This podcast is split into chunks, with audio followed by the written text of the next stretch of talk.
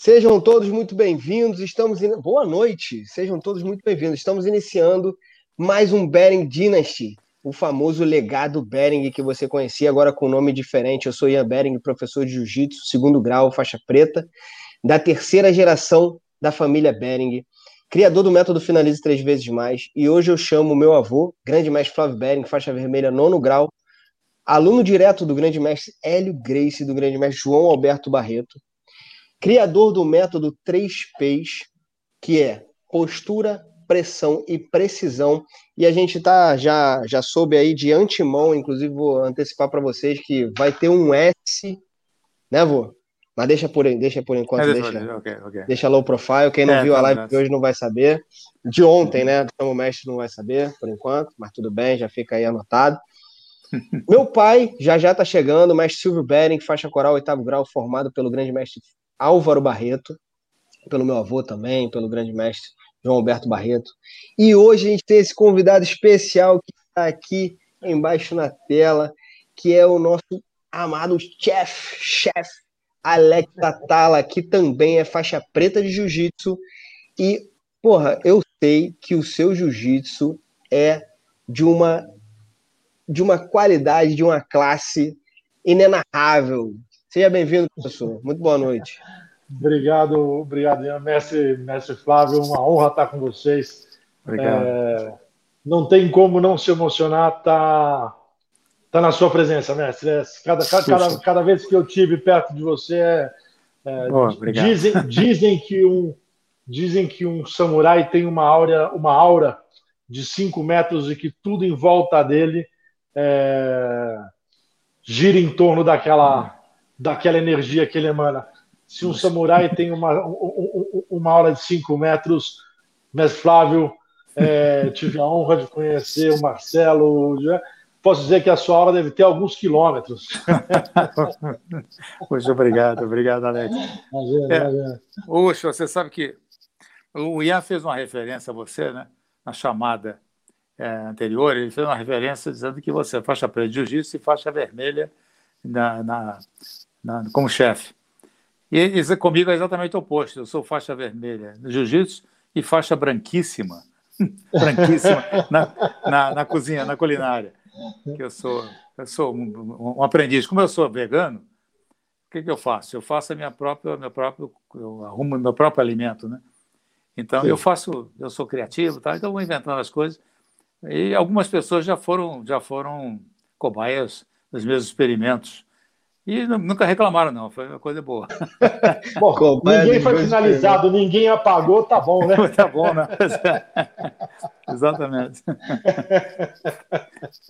É, finalizar os caras da cozinha, finalizar os caras da cozinha direto pro banheiro, né? Então, Vixe, Maria, é isso é verdade, isso é verdade. Aqui, o pessoal que está nos acompanhando aqui ao vivo, o pessoal que vai nos acompanhar posteriormente, essa live vai ficar gravada uma boa noite. Já temos aqui ó, o Williton Rocha, que é aluno do nosso programa online, o Márcio Guimarães, que é aluno direto do meu avô, a preta do meu avô. Sejam muito bem-vindos aí. Bruno Antunes, também aluno do nosso programa online. Seja muito bem-vindo, Brunão. Todos aqueles que estão presentes aí, sejam todos muito bem-vindos. E outra, aproveitem essa oportunidade. Toda manhã, toda manhã não, mas três vezes por semana, Marcelo Tadeu também está aí. Ó, você está tá sempre aí com a gente, Marcelo. Marcelo tá sempre com a gente. Tá sempre com a gente. E toda manhã, terça, quinta e sexta, a gente tem os programas que eu chamo meu avô e meu pai aqui para poder proporcionar para vocês esse conhecimento de jiu-jitsu. Então, vocês já sabem que as perguntas para eles são quase que obrigatórias, caso tenha alguma dúvida. Só que hoje a gente tem uma personalidade que, cara, entende muito de jiu-jitsu e entende tudo de cozinha. Então, perguntas como, por exemplo, eu já vou começar com a minha. Mandar. Qual é a forma de alimentação que você acredita ser a ideal para um praticante de jiu-jitsu? Nada de atleta, alto rendimento, um eu vou, praticante. Eu vou, eu, vou, eu vou, dizer uma coisa, Ian. É, eu não só vou falar isso para um praticante de para um praticante de jiu-jitsu, como eu falaria, como eu falo para os meus filhos, como eu falo para as pessoas que estão à minha volta. É, eu, todas as pesquisas sobre meio ambiente ou saúde do nosso planeta e saúde é, do homem são convergentes em um ponto: é, menor consumo de proteína animal. Ser vegetariano, quero dizer, ovo lácteo proteico ou, ou vegano é uma, é, é, é, uma opção e a gente tem que respeitar. É, ainda hoje eu falava da. Eu fui criado numa casa que, de, de muitos irmãos e sou de uma família muito, muito grande, muito unida. E, e, e, eu sempre me lembro que sentia uma irmã que não comia uma coisa, o irmão que não gostava de não sei o quê, o pai que não gostava. E minha mãe sempre se esforçou para fazer todo mundo feliz. E para mim, acho que essa é a maior missão de um cozinheiro é, é, é, criar uma comunhão e passar uma boa mensagem. A maior mensagem que a gente tem hoje é, sem dúvida, o menor consumo é, de proteína animal, não há exceção. É, e para quem resolve excluir parcial ou total, é respeito e, e, e e que, que a gente seja feliz, né? Acho que tem duas coisas que todo ser humano, ou todo, todo ser vivo faz, que é comer e reproduzir. O homem torna isso um prazer. Então, a Com gente certeza. tem que celebrar essas, essas coisas lindas que é poder comer, poder ter alguém que a gente ama. E poder estar juntos falando principalmente de coisas que a gente ama para jiu-jitsu. Che che chegou eu tentei, tentei acabar um pouquinho antes, não consegui, né, cara? Mas tá, tá na hora, tá na hora. Tá certo, pai. Pai, pai, você até quando tá errado tá certo. Pois é. Não deu para acabar. Mas eu vou tirar uma foto e vou vir para cá para frente. E bota o fone de ouvido, viu? Boa. Bota o estetoscópio. Exatamente.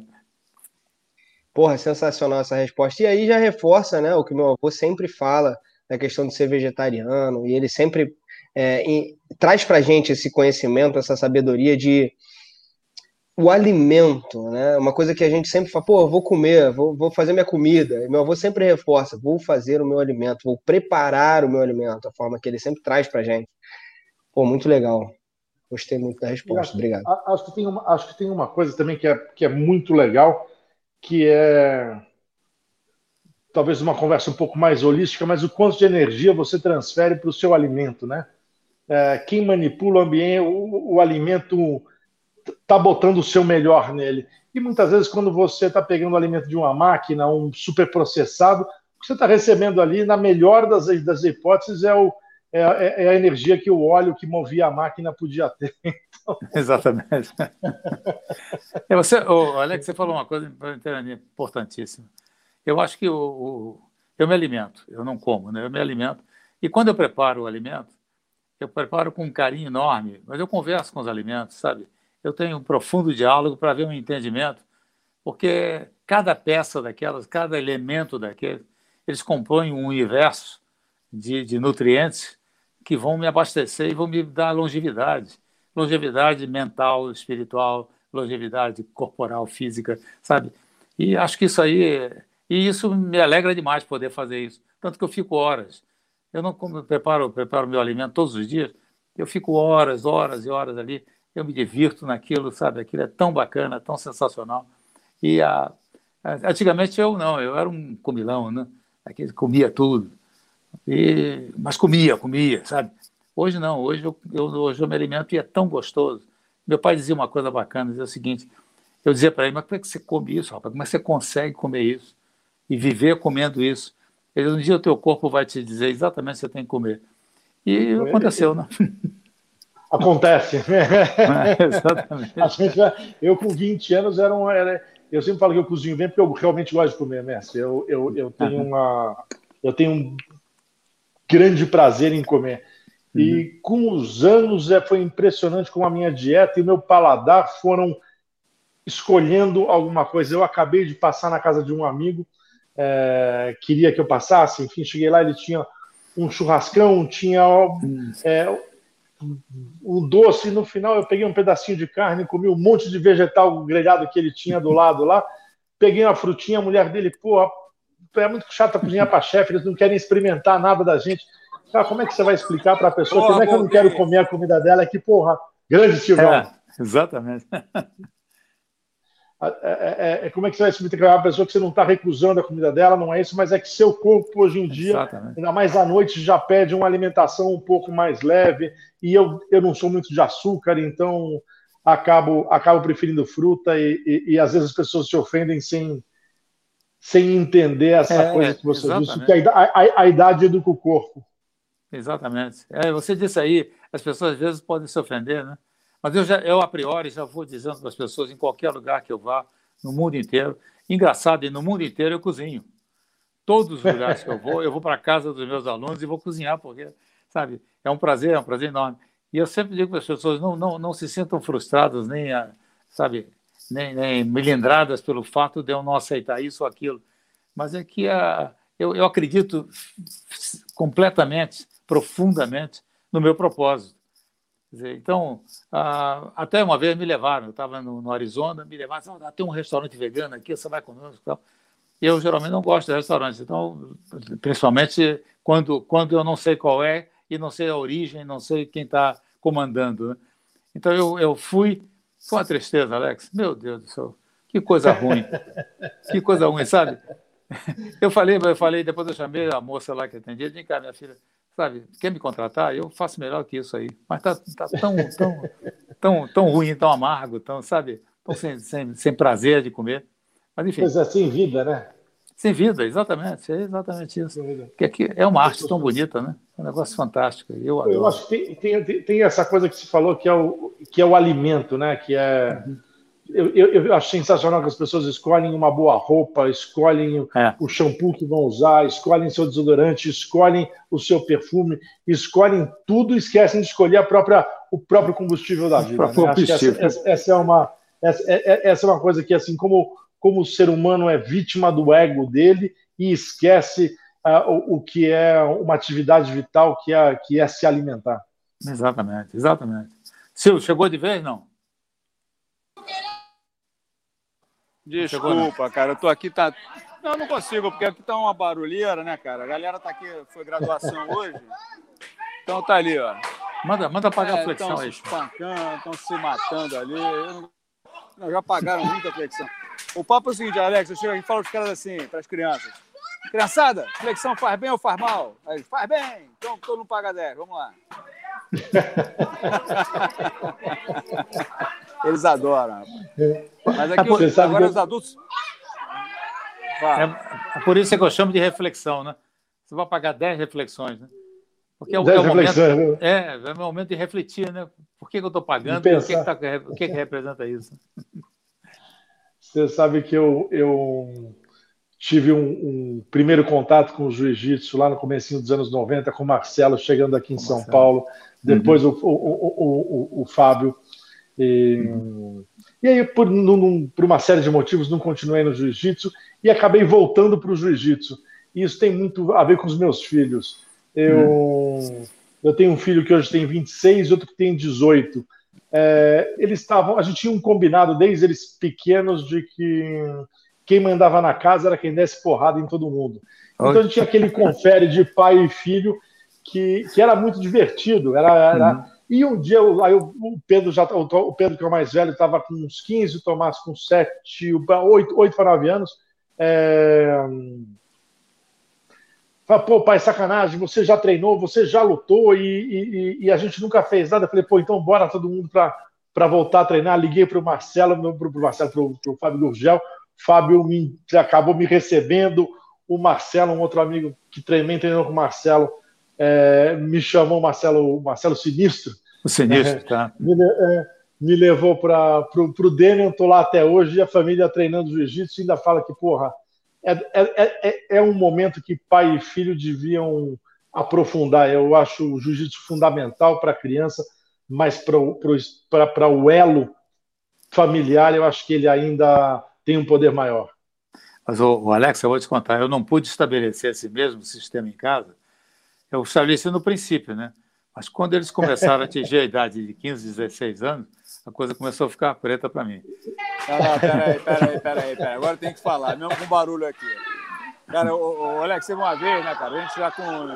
Eu devia ter com meus 17 para 18, Marcelo com 16 anos, Maurição estava com 18 para 19. A gente roubava o carro do papai direto, né? Então eu tinha uma, uma Mercedes 66, a diesel, bicho. E a gente roubava aquele carro e acabava, acabava com o combustível do carro, o carro pesado, tinha que trazer o carro empurrando para casa. Aí um dia, a gente, ah, um dia não, de madrugada, a gente chegando em casa, o porteiro dedurou a gente pro papai. Ele estava esperando a gente lá na garagem, pô. Quando chegamos aí, pô, nós três, né, camisa da Havaiana, tinha voltado da festa, todo mundo campeão, não sei o quê. Aí chegamos lá, o Marcelo, na hora que o papai viu a gente, o Marcelo deu aquela risadinha, né? De meio que tava. É, tá bom, vai dar fazer o quê, né? Aí o papai falou pra gente assim: ó, vocês dois, eram 18 andares, né? Vocês vão pegar outro elevador que eu vou com ele nesse aqui. Meu irmão, a gente foi nos oito andares ouvindo aquele, aquele fundo musical do Marcelo. Ai, ui, minha camisa baiana, ui. Chegou lá em cima, abriu a porta do elevador, ele olhou pra gente assim, tira teu irmão, leva pra, leva pra dentro. Pô, teve que arrastar ele lá para dentro, carregá-lo.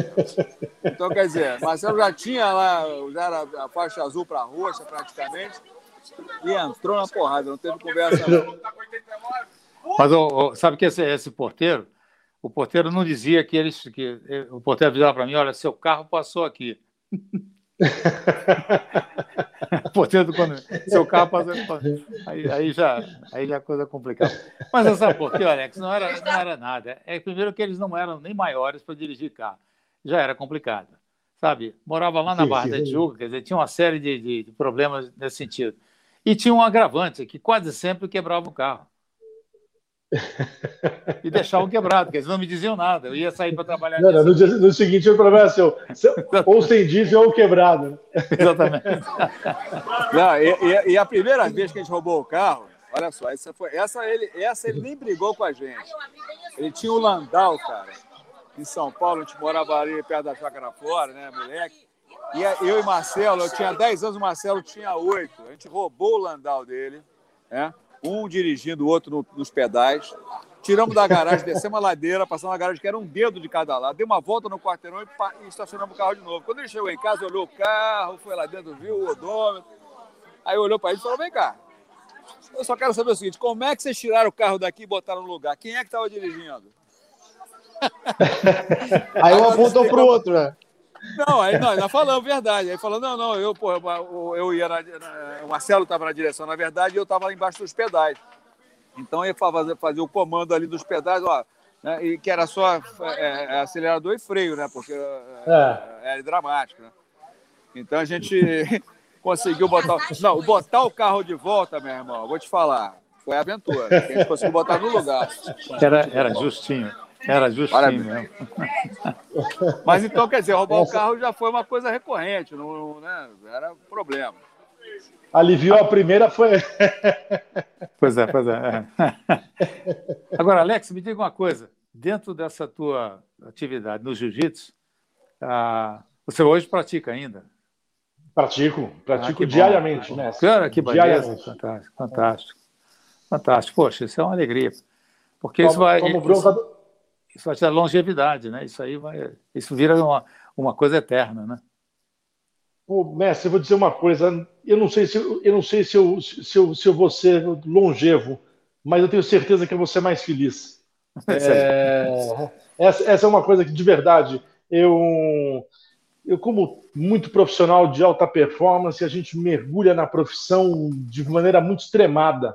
É. É, e durante muitos anos eu, eu, por conta da minha profissão e do momento que eu cheguei, eu não fazia mais nada.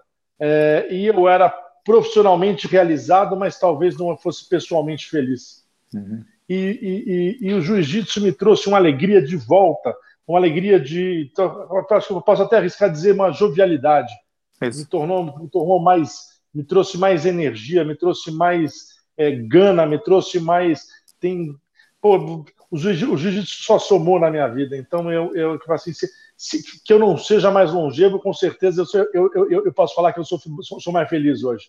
Eu acho que se eu tivesse com 50 e tantos anos, 53 anos, é, sem o jiu-jitsu, eu talvez tivesse deprimido, sei lá, qualquer coisa que, que a gente vê dessas doenças modernas aí que, que, que, que o pessoal tem. E o jiu-jitsu, realmente, eu sou daquelas, daquelas figuras que, que tem que falar que o jiu-jitsu me salvou. Isso é fantástico. E o jiu-jitsu está me salvando a vida inteira. Eu vou fazer 84 é. esse ano e tá, sabe? 84, 84. É, e o que acontece é essa, essa, essa longevidade, o que, man, que sustenta isso é a jovialidade, né?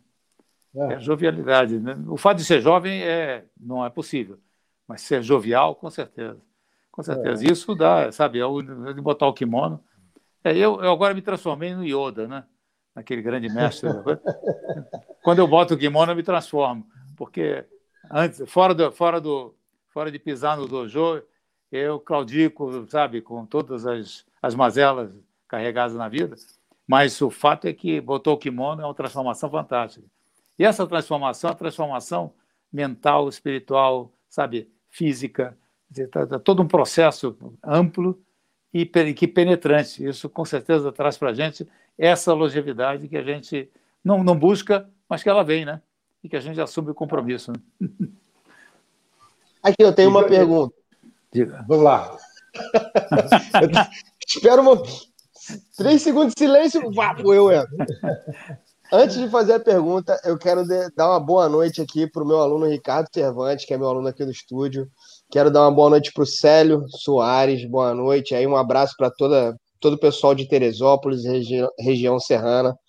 Quero mandar uma boa noite aqui para o meu querido José Alexandre Fraga, Sargento Xandão. Muito obrigado pela sua mensagem carinhosa. Aqui, o Dudu botou aqui um, um grande mestre para deixar o carro com o tanque contado.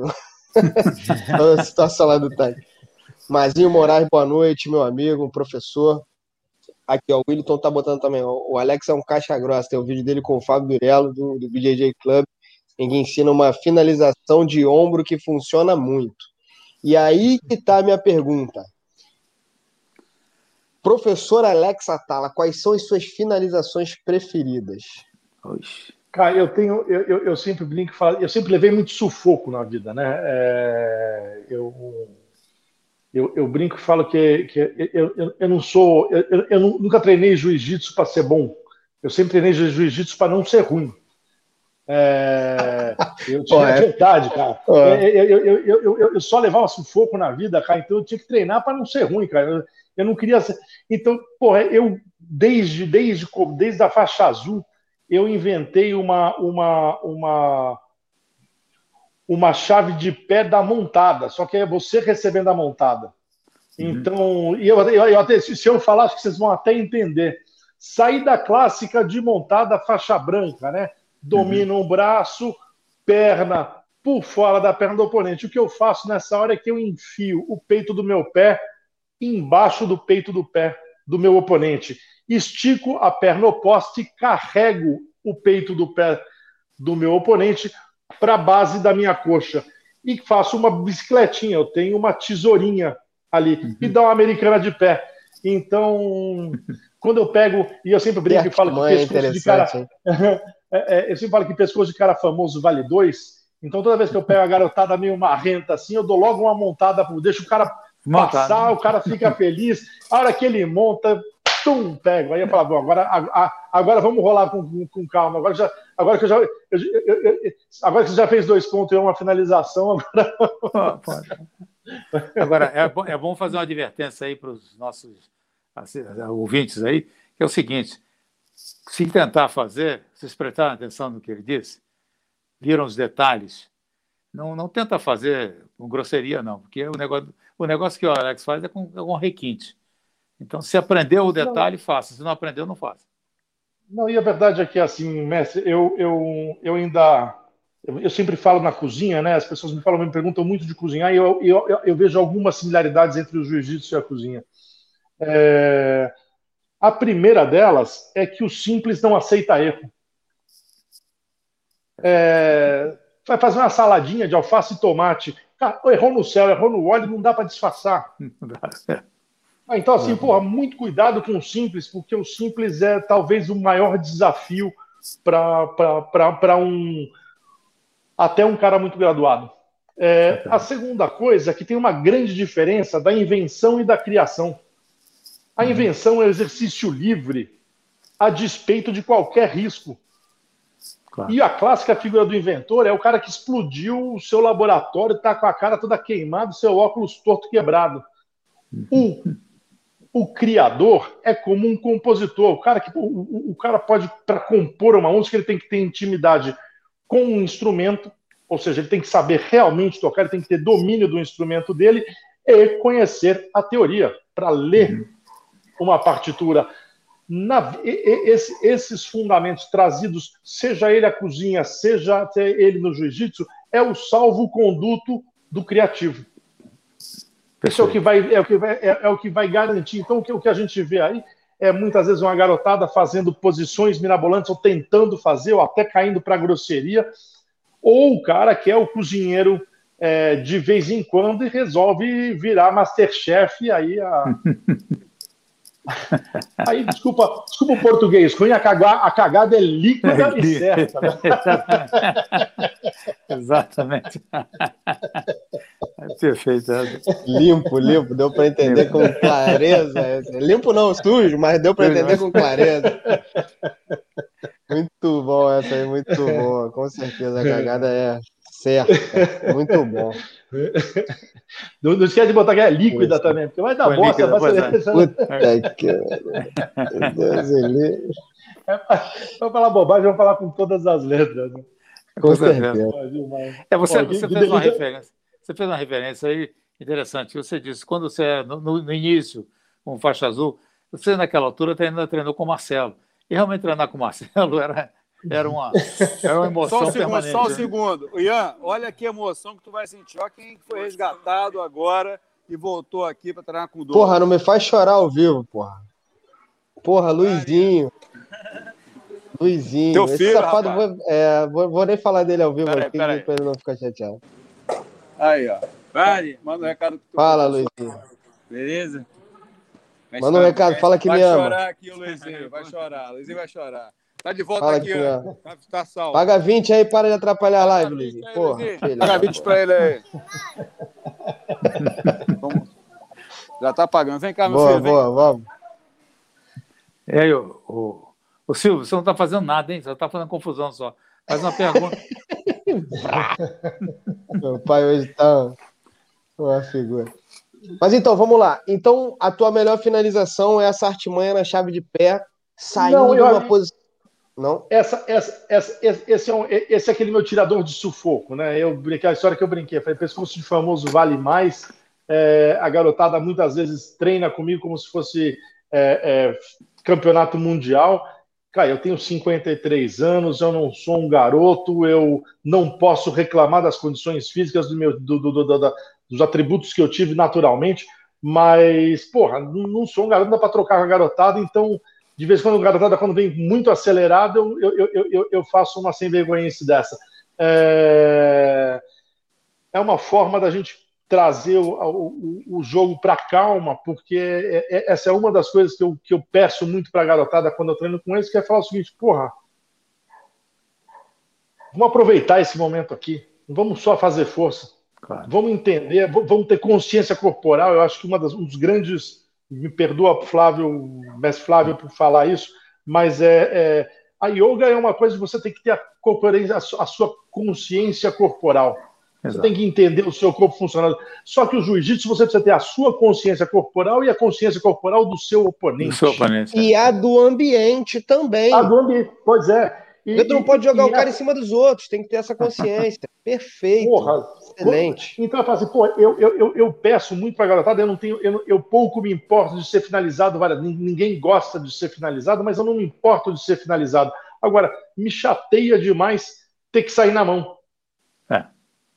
Com certeza. É, eu, eu, eu, prefiro, eu prefiro trazer o jogo para o lado comunhão de, entre guerreiros do que simplesmente. Qualidade de vida desqualidade Exato. de vida.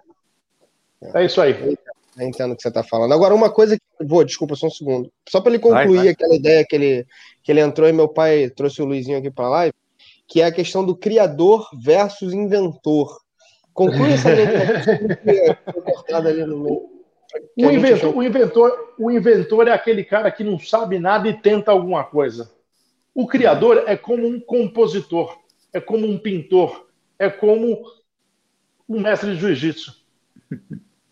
É, é, é, eu acho que o, o Silvio tem uma postura de vida, o Marcelo tinha uma postura de, de tatame, que aquilo não foi, aquilo não foi, não foi Deus que botou o dedo na cabeça daqueles meninos e falaram assim: esses meninos vão ser grandes lutadores de jiu-jitsu.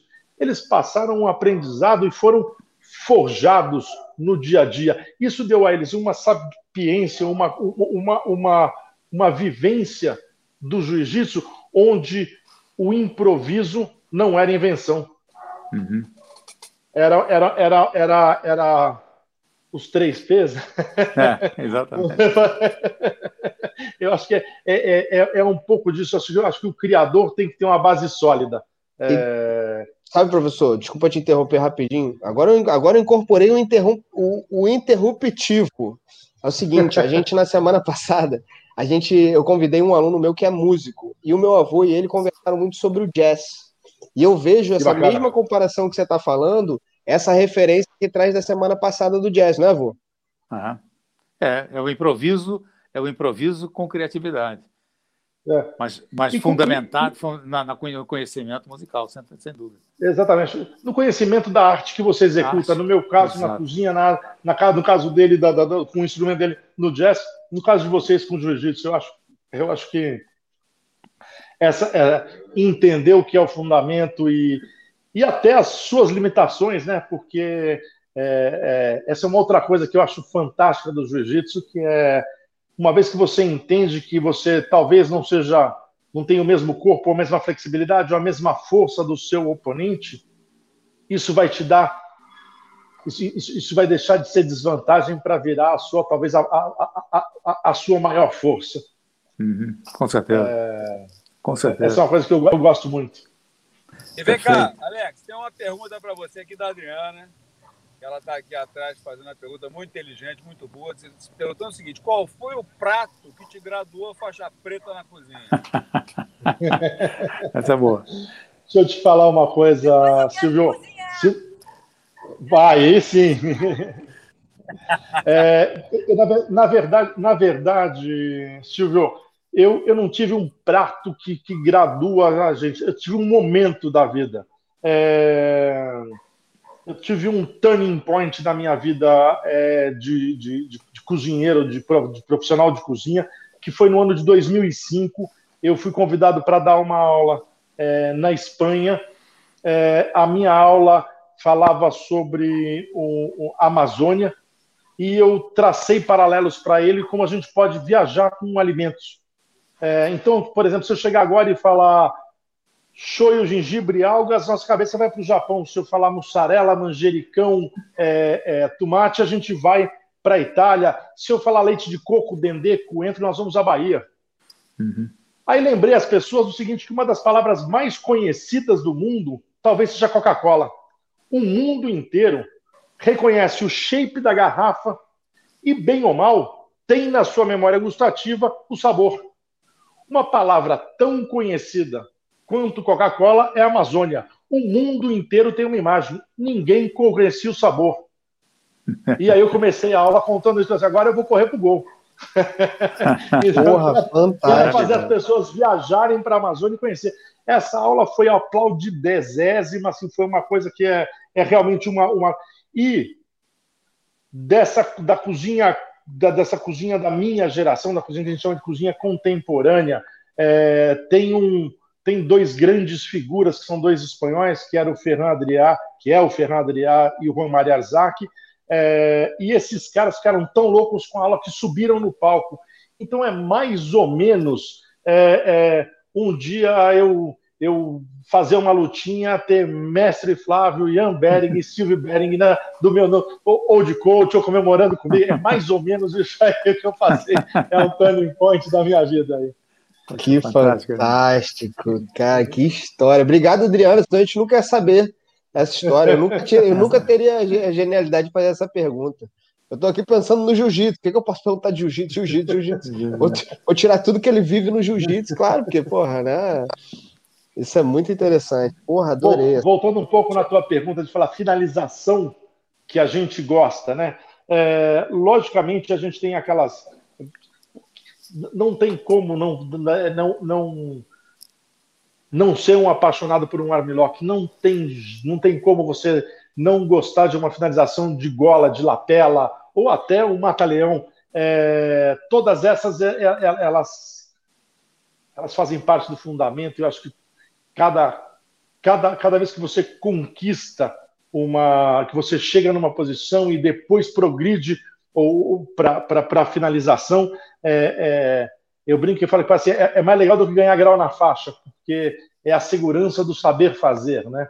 É, eu tenho eu, eu tenho muita coisa, mas eu falo eu, eu, eu, eu, eu gosto muito de chave de pé é, de leg lock e, e, e, e, a botinha ou as variações de botinha é uma coisa que eu sempre gostei muito. É, é, tem um, um ex-aluno do, do, do, Marcelo, que é o Vagnão, Wagner Mota, que Wagner treinou Mota. com o Dene, treina com a gente lá.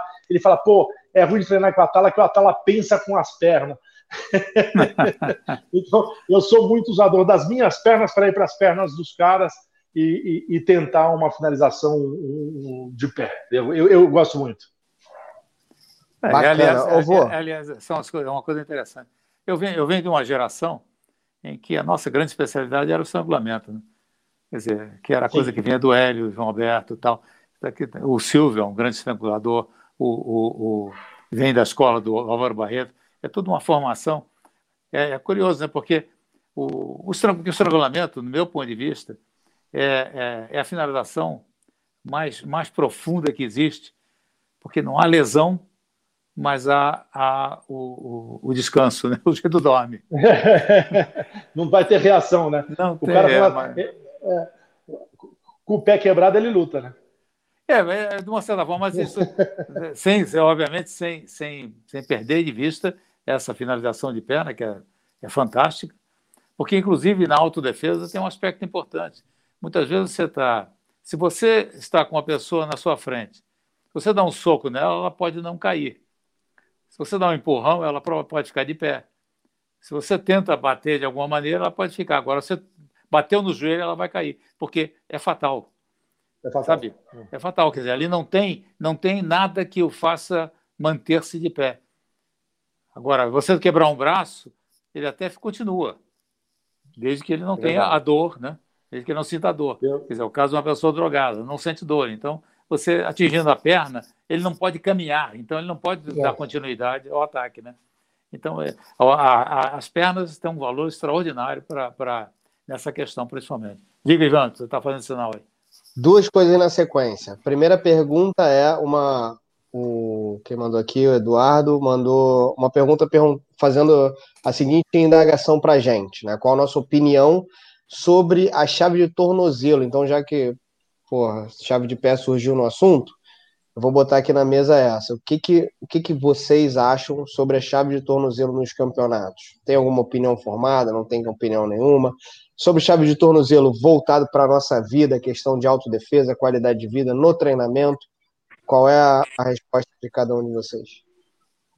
Eu vou dizer o seguinte, olha, a chave, a chave de calcanhar é uma chave perfeita Agora, é uma chave para utilizar, né? ela não tem dois termos.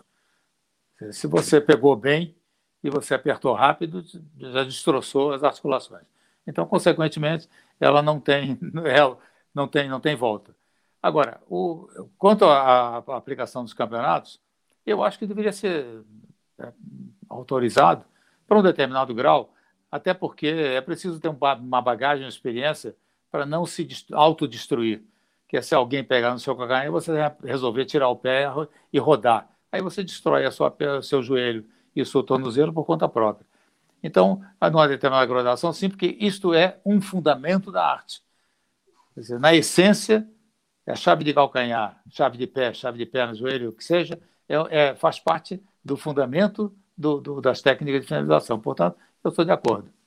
Porra, você tem que ser o último a responder, porque não dá. É, desculpa, desculpa dar. Não, depois que você responde, não tem opinião, entendeu? Ah, eu concordo. Eu, concordo,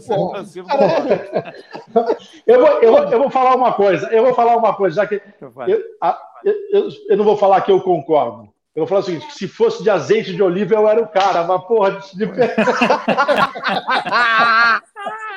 Agora vai. Aí só sobrou para engrossar o couro. Mas, deixa eu falar o seguinte: eu, eu acho o seguinte, a minha opinião com relação à finalização, né, meu irmão? É, o dia que falar que valer morder tá valendo, eu vou morder para cacete. Entendeu? É porque, na verdade, é o seguinte: a gente tem que. É, é, é aquele negócio, se, se o negócio existe, e, e, e eu, eu, por exemplo, proibi todo mundo de fazer até uma certa graduação quando o negócio estava proibido. Né? Proibia de ensinar, não ensino, não vou. Mas o que acontece? É inevitável que a curiosidade leva o cara a procurar, pesquisar e conhecer. Então é melhor que ele tenha a segurança de aprender que alguém que saiba. Mas a minha pergunta era o seguinte: se chegasse na academia, o cara tivesse fazendo, eu falaria, parou, tá bom.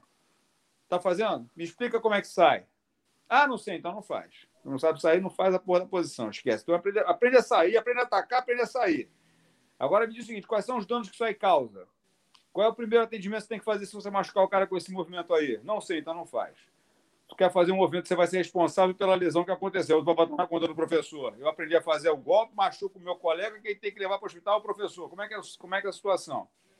Então, a responsabilidade do golpe de finalização com esse risco que a chave de tornozelo traz, traz a responsabilidade de usar. Quer usar? Né? Quer, quer usar é, é, é, é tempero é, é, é, oriental, meu irmão, primeiro tem que saber para que serve tempero, né, compadre? Não adianta Exatamente, você jogar na comida que não vai dar o gosto que você quer. Né? Então a história é essa: é, é saber o que faz. Sabe o que está fazendo? Pode fazer. Não sabe, não faz. Porra, foda. Mandou bem pra caralho agora. Isso aí é uma aula de, porra, pra quem ensina, então, pra quem é professor de jiu-jitsu, isso aí porra. é orientação. Agora, cuidado aí, pai, que você tá trocando de roupa, o celular na mão, de repente não aparece. Roupa, não, tô, tô, que mão tá molhado, cara. Eu tava na chuva ali. de repente aparece a imagem. Eu sei que vai viralizar, vai explodir, mas, é, porra, calma aí. Calma aí, porra, calma aí. Segura. A mulher já, já tá do lado, não é strip, Aqui, a, a, sequência aqui, o, o Xandão perguntou. Já que eu perguntei para o Atala qual é a melhor finalização dele, pergunto para os outros participantes. Então, vou, qual é a tua melhor finalização ou a tua preferida? Estrangulamento qualquer estrangulamento. Quer dizer, até, até sem kimono. Estrangulamento de uma mão só. Pergunta ao Silvio, que ele se lembra que fez isso já várias vezes. Tá certo, Silvio? O Silvio pode explicar melhor. Mute, mute. Tá sem som. Vamos lá. Vai. Não, o Ian Mimbu tá com toda a razão, né? Que eu não para de fazer barulho. Pô, hoje foi uma confusão. A minha finalização de preferência sempre foi estrangulamento também, né? Tomei tanto que é, engraçado, porque quando eu era moleque, né? Isso é uma coisa que eu falo para todo mundo quando ah, negócio de chave de pé, chave de tornozelo. Quando, quando eu tinha 10 anos de idade, minha especialidade era chave de pé, pô. Entendeu? Eu era magrinho, era um moleque pequeno, chegava no treino, tinha um monte de, de moleque mais pesado que eu, os gordinhos sofriam na chave de pé, porque não tinha como ir, para cima deles, não tinha como jogar por cima. Eu ficava na sobrevivência. Sobrava um pezinho, eu blunf no, no gordinho. O gordinho ficava louco, rapaz. Pô, que desgraçado. Mas aí, com o tempo, eu comecei a ter mais oportunidade de jogar em situações onde eu estava trabalhando sobre o tronco do cara. Não, no pé, quando você está no sufoco, né? Eu vou no pé do cara, eu, tô, eu isolo aquele pé lá do corpo dele e vou atacar aquele pé. Eu já olhava para o treino, dava para o cara, olhava para o cara, braço forte, pescoçudo, é pezinho. E isso era moleque, né? E aí, com o tempo, eu comecei a dar muito, muita chave de braço, muita, muita chave de braço. Mas eu comecei a ganhar muita pegada forte no judô. E aí, meu irmão, no judô, é melhor tu estrangular bem, porque se tu não botar a mão na gola com vontade, aqueles kimonos judô já eram grossos pra cacete na época, né? E foi aí que a gente trouxe para o jiu-jitsu, que começou a gente, quem fazia judô, que vinha treinar, eh, lutar jiu-jitsu com kimono judô, dificultava o cara do jiu-jitsu a estrangular. A gente tinha uma pegada forte que treinava judô e estrangulava os caras com kimono de judô, né? Então, realmente, o estrangulamento passou a ser um golpe muito poderoso, muito, muito bom. Né? Mas também é aquele negócio, não dá para fazer com qualquer um, com todo mundo. Você tem que sair fazendo, aplicando, se o cara vacilar, já era, né, meu irmão? É, eu gosto do estrangulamento por várias razões, porque, primeiro, ele, ele apaga e você tem tempo de ir embora. Estou falando isso em autodefesa. Mas você vai embora com calma, sem pressa tal. E, a, a, e é uma arte, isso é uma coisa que eu faço com facilidade, eu desenvolvi isso, eu tenho a mão grande e tal, de, de, de sem kimono, estrangular com a mão só. E dorme na hora, né, Silvio? Não, lógico, né? E, e, e esse negócio, né, o, é, da gente atacar é, é, articulações, como o papai falou, colocou muito bem, é uma das grandes razões das lesões né, e das desistências da, da própria luta, das paradas, porque pô, o cara é, deixou passar um pouquinho do ponto, aquela dorzinha que ficou ali, ela se. Ela foi escondida porque a musculatura tá boa, tá tudo bem e tal. Daqui a pouco, você, quando perde um pouquinho da forma física, você fala, cara, que dor essa que eu tô sentindo que eu não sei, não sei que negócio? Foi aquela chavezinha lá que tu resistiu, que não bateu que estava escondida a dor porque a lesão foi pequena, mas quando você perde a forma física, ela grita, ela fala, ah, tô aqui, hein? Cheguei aqui, os mosquitos também estão aqui. Pergunta para mim quais são as minhas finalizações preferidas, por favor. É você, Ian. Eu ia, eu, eu ia mandar, tipo assim, agora me fala, que eu já, eu já sei dois Bering, eu preciso saber do terceiro, né, cara? Pergunta para mim. Gente, mão de vaca, mão de vaca, mão de vaca. Pô, eu tenho três finalizações preferidas. Então a preferida, então a mais preferida de todas é a mão de vaca, como todo mundo já sabe. Eu adoro pegar mão de vaca de tudo quanto é jeito, até com a cabeça, pescoço, qualquer parte do corpo. O cara botou a mão e vai tomar. Vou tentar atacar a mão de vaca dele aqui. A gente tem um lema. Não deixa a mão mole. Deixou a mão mole, já toma logo um tapão para ficar ligado. Sabe? Mas eu trago isso do Douglas. O Douglas me pegava na mão de vaca toda hora que esse tem vergonha. Mas toda hora. Douglas foi meu professor durante um bom tempo. Me pegava a mão de vaca toda hora. Então eu deixava o mole tomar a mão de vaca. Então aprendi isso aí com o tempo. Mas eu tenho. É, eu gosto muito do triângulo de braço. Aprendi com o meu tio Vieira e com o meu estrangulamento. Puta, aquele estrangulamento eu pego na passagem de guarda, fazendo guarda. É um estrangulamento muito bom, uma posição muito forte minha que eu adoro, tenho preferência. E a Kimura na passagem de guarda. Porra, são minhas três armas principais que eu mantenho sempre afiadinhas ali. Claro, tem várias outras, mas as que eu sempre busco, sempre estou afiando e mantendo elas alinhadas são essas. É, o triângulo de braço, mão de vaca é a Kimura. Agora, Ian, você falou na Kimura. A Kimura é uma chave, assim como a americana, ela está disponível em tudo que é lugar que você está. Tudo que é lugar. Você está em 100 quilos, você tem Kimura. Tem americana. Se o cara está passando a tua guarda, tem Kimura e tem americana. Você está dentro da guarda, tem Kimura americano. Então, Kimura é americano. Meia guarda. São... Meia guarda, exatamente. Então é uma festa, né? Kimura. A Kimura, eu sempre digo para os alunos, olha, Kimura, você só precisa aprender a técnica consistente. Aliás, eu até vi no, ontem no, na internet aí um camarada ensinando a Kimura. E é, uma, é pena, né? Porque ele ensinou errado. Sabe, isso aqui entristece. Mas enfim, vamos lá, vamos falar coisa boa. E agora, professor Alex Atala, a gente, né, já tá tarde. Eu tenho uma. Vamos, vamos fazer aqui, um, de repente, se todo quiser fazer uma pergunta para você, eu vou fazer a primeira que eu. Eu posso, tá eu tenho o poder de mutar.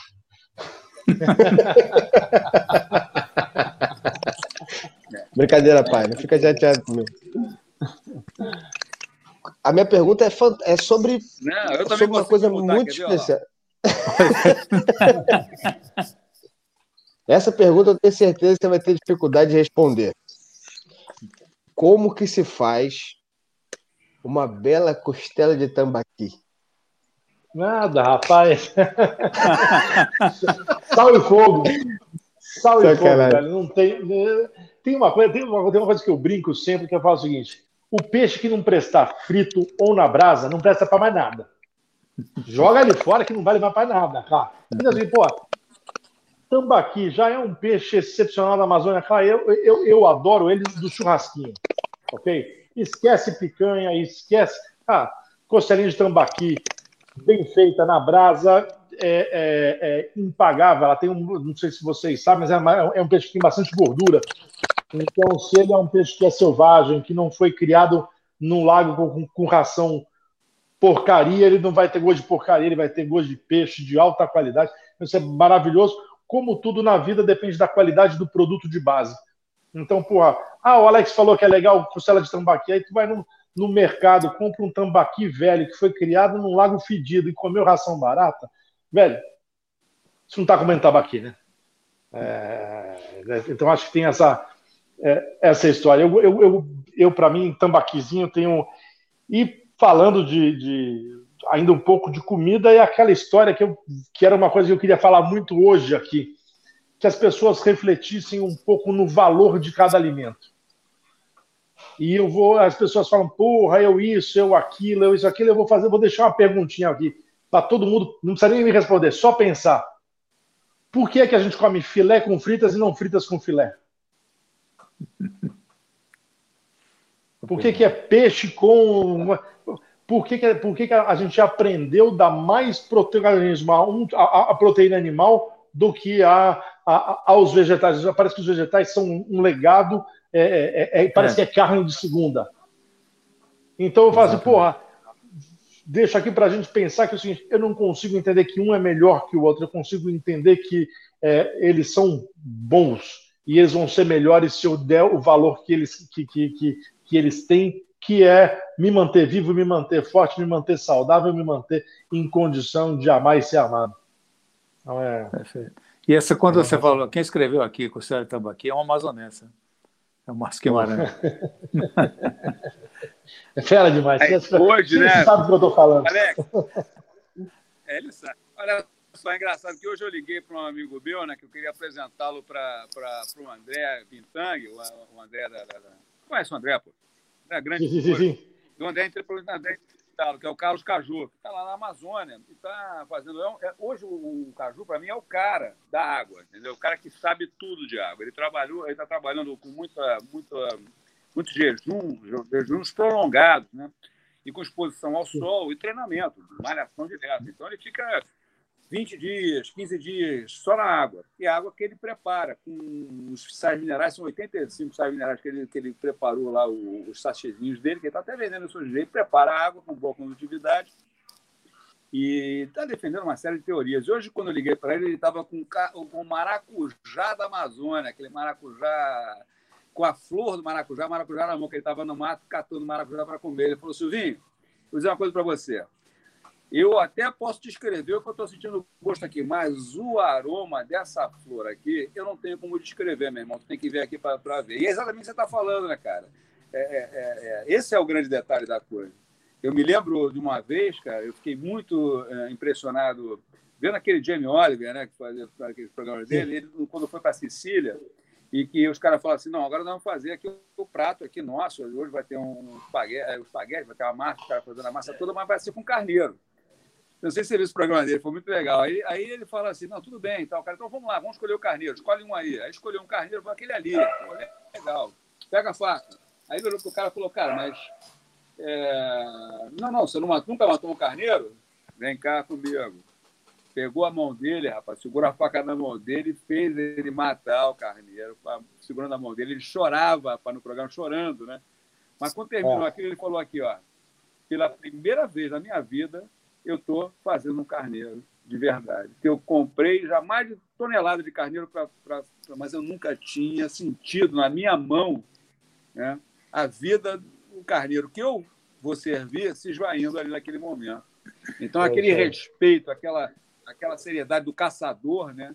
Ou do, ou do criador que, que, que, nos, que nos fornece, como o tambaqui que você está falando aí, pô, de qualidade, é, também é, um, é, uma, é uma, uma coisa interessantíssima.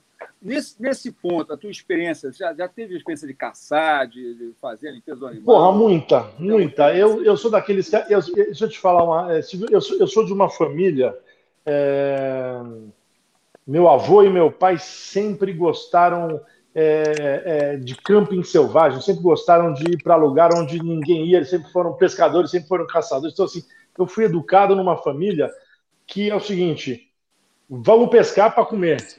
Só que se pescar, vai limpar. E se matar demais, vai ter que comer tudo que comi, que, matou. Ou seja, eu não fui educado para matar, eu fui, eu fui, fui educado para respeitar uma vida que ia embora. Garoto, você dá, dá pô, uma vara de pescar, um, um, um estilingue, ah, a gente quer matar tudo. Quem não foi garoto, quem nunca, quem nunca, quem nunca, quem nunca passou da conta na vida. Meu avô, principalmente, era muito severo comigo, meu irmão. Eu tenho um irmão, a gente era. É, foi amor. A gente era aquela garotada que não era convidado para as festas das meninas, assim, sabe? era aquela, aquela, aquela cara muito bem quisto no bairro. Então, de virava e mexia, a gente passava passava da conta e meu avô era muito severo nessa história com a gente, quer dizer, ele tinha essa paixão pelo, pelo ato de pescar, pelo ato de caçar, pelo ato de colher, pelo ato de cozinhar, mas ele era extremamente severo com a gente, falava assim, porra, tá com nojinho, enfia a mão nesta merda. E, cara, jogava, pegou pesado com a gente, isso aí fez, fez a gente criar, ter, ter uma, uma, uma paixão e um respeito muito grande pelo alimento. Então, porra, conheço muito, fiz muito, já fiz, faço até hoje. É, faço caça submarina, pesco de fly, já cacei. É, e na minha vida de cozinheiro, cara, eu, galinha, essas coisas, eu passei da conta aí de quantos, de quantos bichos eu matei na vida.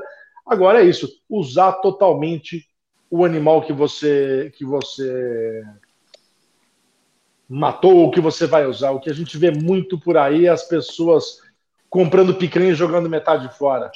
É, desperdiçando muitas vezes metade de um alface. Isso, isso, isso, isso é que é violência. Jogar comida uhum. fora é, é para concluir aqui, tentar ser breve. Por que, é que ninguém joga moeda fora? Ninguém vai para Bali, a moeda não vale porra nenhuma, mas volta para o Brasil e não joga aquele bando de moeda fora. Agora joga comida fora. Uhum.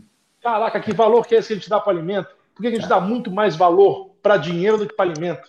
Uhum. Então, essa é, uma, é, é, essa, é uma, essa é uma indignação, e às vezes eu falando abertamente dessa coisa de já matei, já cacei, já pesquei, faço, neguinho me xinga, neguinho acaba comigo, e aí esse cara que acaba comigo, que reclama que eu matei um atum é, da, da, na pesca mais seletiva do mundo, no dia seguinte está lá no sushi bar fazendo selfie com, com, com, com salmão porcaria que, porra, que prejudica uhum. o meio ambiente, que faz mal para ele. Que, cara, que, que, que mundo é esse que nós vivemos que ninguém gosta mais de dinheiro que de natureza?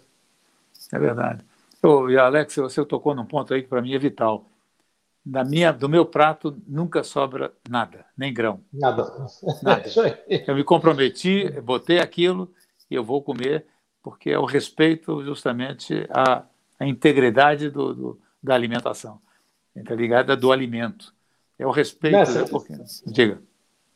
É, eu vejo muitas pessoas falando, não, mas eu não desperdiço nada, eu tenho um lixo orgânico, eu tenho uma composteira em casa, que coisas que eu também tenho, gosto e dou valor e, estimulo que as pessoas tenham. Mas quem nunca comprou um pão a mais e esqueceu na geladeira? Uhum.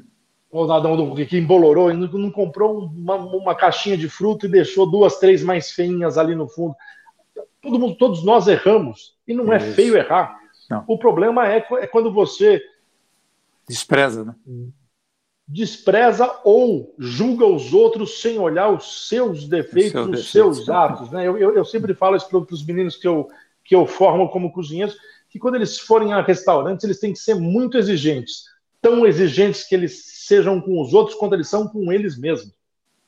Hum. Que eles sejam os melhores exemplos para ser seguido. Então, pô, dá ruim, dá, erra de vez em quando, erra, mas pô, não aceita esse erro como normal, não normaliza, não, não, não aceita que esse. Não, não faz do, do, do, acerto a grande vitória, não faça do erro a sua maior derrota, ou, ou aceitar ele. E, pô, busca, busca, faz o seu melhor, faz o. busca a excelência no seu. No, no, no, no seu acerto e, e, e, faz o seu erro o seu maior, o seu maior aprendizado, o seu maior professor. Com certeza. Aqui, professor. Você tocou num ponto aí, só fazer uma análise, dá um minutinho que eu, eu já encerro. Já.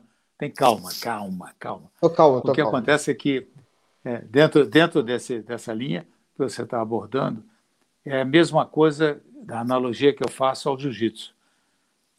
Você se alimentar sem desperdício, dentro do jiu-jitsu, é, é treinar, lutar sem finalizar. Boa. É. Você desperdiçou tanta oportunidade boa, você jogou fora tanta chance de você completar aquilo que você objetivava, porque você simplesmente vai ampassando, acumulando um suposto, uma suposta vitória através de pontos e, e, e que seja. Então, sabe, a finalização para mim é a concepção final e que é uma coisa completa e que nos completa, nos gratifica, assim como o alimento. O alimento para ser ah, para ser homenageado, respeitado, ele precisa saber, você precisa saber o que você está, de que você está se alimentando, por que está se alimentando, e você nunca desperdiçar não só o alimento que você come no seu prato, mas o alimento que você prepara que está ao seu redor. Não é isso? Genial. Perfeito.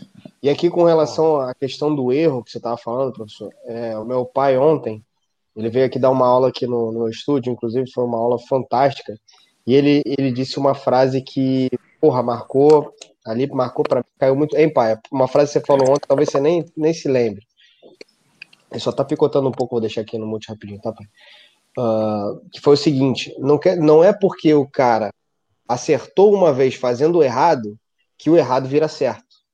E não é porque ele errou fazendo certo que aquilo ali está errado. Às vezes falta um ajuste. Então, realmente, reforçar o erro é uma burrice, é uma incongruência, é uma coisa que a gente não deve é, dar sequência. Então, o que você está falando, ó, avalia os seus erros, verifica o que você está fazendo de errado. Avaliar o erro do outro é fácil pra cacete, botar o dedo na filha do é fácil pra cacete. Agora, senta a porra da bunda e vê o que, que você está fazendo de errado. Avalie os seus erros e busca melhorar, melhorá-los. Porque é assim que né, a vida para frente, é assim que você começa a ter sucesso pessoal. E quando você falou na aula, na aula, peraí, agradeço em seguida. A aula que você falou, a aula do Silvio, a aula do Silvio de ontem, o Alex, foi soberba. O que acontece é o seguinte: as pessoas tiveram o privilégio de assistir, segundo o Ian disse, está gravado. Muitas pessoas me perguntaram sobre isso hoje, e eu disse que estava gravado. Uma aula soberba em que você ali entende que nós temos que ter o coração e a mente aberta para sermos eternos aprendizes. Uma aula daquelas é uma lição profunda, não só do que diz a parte técnica, mas a parte conceitual e a, não, botar e a o parte filosófica. Jogo, né, mano? Exatamente, botar o corpo ali para jogo. Meu pai chegou, não, porra, assumiu a turma, pegou faixa branca, que é amigo dele, tudo bem, mas pegou faixa branca, começou a botar a mão, já começou a ensinar um monte de coisa, não quis saber de nada, já saiu metendo a mão, pegou outro faixa preta. Foi, porra, foi, eu, eu fiquei sentado filmando. Para mim foi um privilégio assim poder ter isso registrado. Só que está filmado, mas não está disponível para todos. Inclusive, quem tiver, quem quiser ter acesso a, a esse material, ele vai estar disponível num link no mapa mental, que até o dia 10, até domingo, está pelo valor promocional de 497 por 147. Então, se você quiser saber, o link deve estar na descrição. Se não está, me manda uma mensagem. E futuramente a gente vai ter um, uma novidade para vocês aí, principalmente na semana que vem. A gente já vem, já vem trazendo uma novidade para vocês na terça, na quinta. Deixa eu me defender aqui. Boa. Deixa eu me defender. Então defenda. Vai, então faz assim, ó, se defende, é, Alex, faz o fechamento. Aqui, não é possível. Se é? defende e fecha pra gente. Olha só, seguinte. Não, a aula foi um prazer, tá? Foi, obrigado, papai, por falando isso para mim. Me deixa, né, realmente fico vaidoso, envaidecido aqui, porque já sou vaidoso, fico mais envaidecido ainda, né?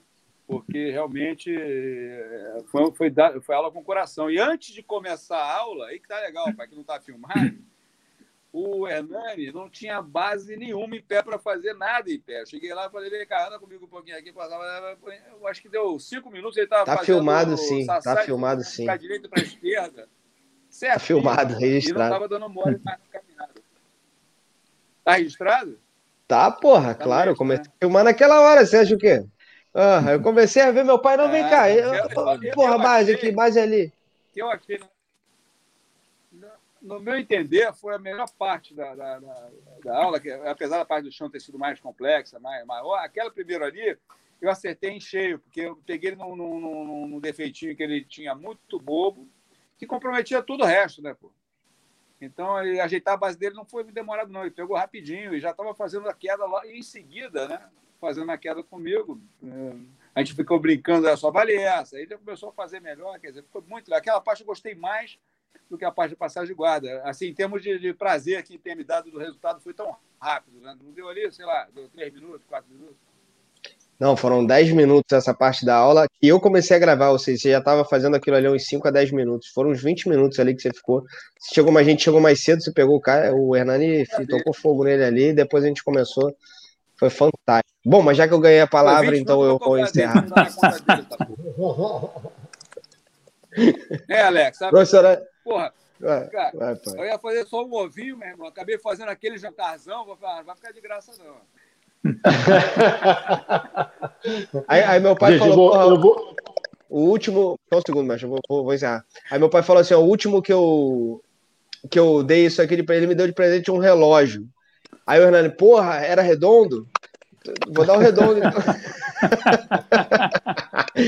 Gente, muito obrigado, professor Alex Atala, muito obrigado pela sua presença, muito obrigado por todos os seus dizeres, por toda a sua inteligência que você agregou aqui ao nosso programa. Foi verdadeiramente fantástico.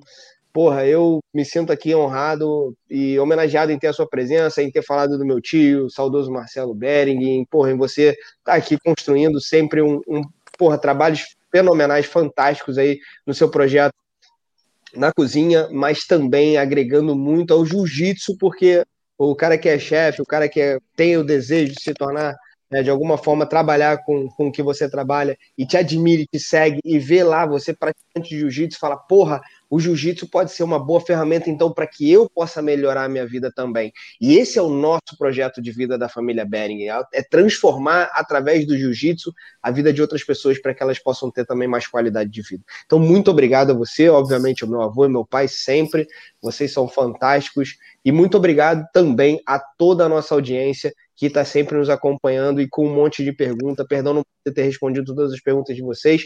Eu vou conversar com o professor Alex Atala para a gente poder fazer uma live no Instagram, que seja uma outra, uma outra ocasião, uma outra situação, para que vocês possam também participar e, e, aprender mais com esse cara fantástico que ele é. Muito obrigado. Palavras finais aí. Boa noite. Eu queria só falar o seguinte: eu queria pessoalmente agradecer ao mestre Flávio pelo legado criado pela, pela família, para o Marcelo que não está aqui para a gente, para o Silvio, foda. Ian, obrigado por ter me convidado. Eu quero dizer que hoje eu bebi água da fonte mais pura. Puxa. Obrigado. Puxa, um prazer. Obrigado, Alex. Um beijo grande para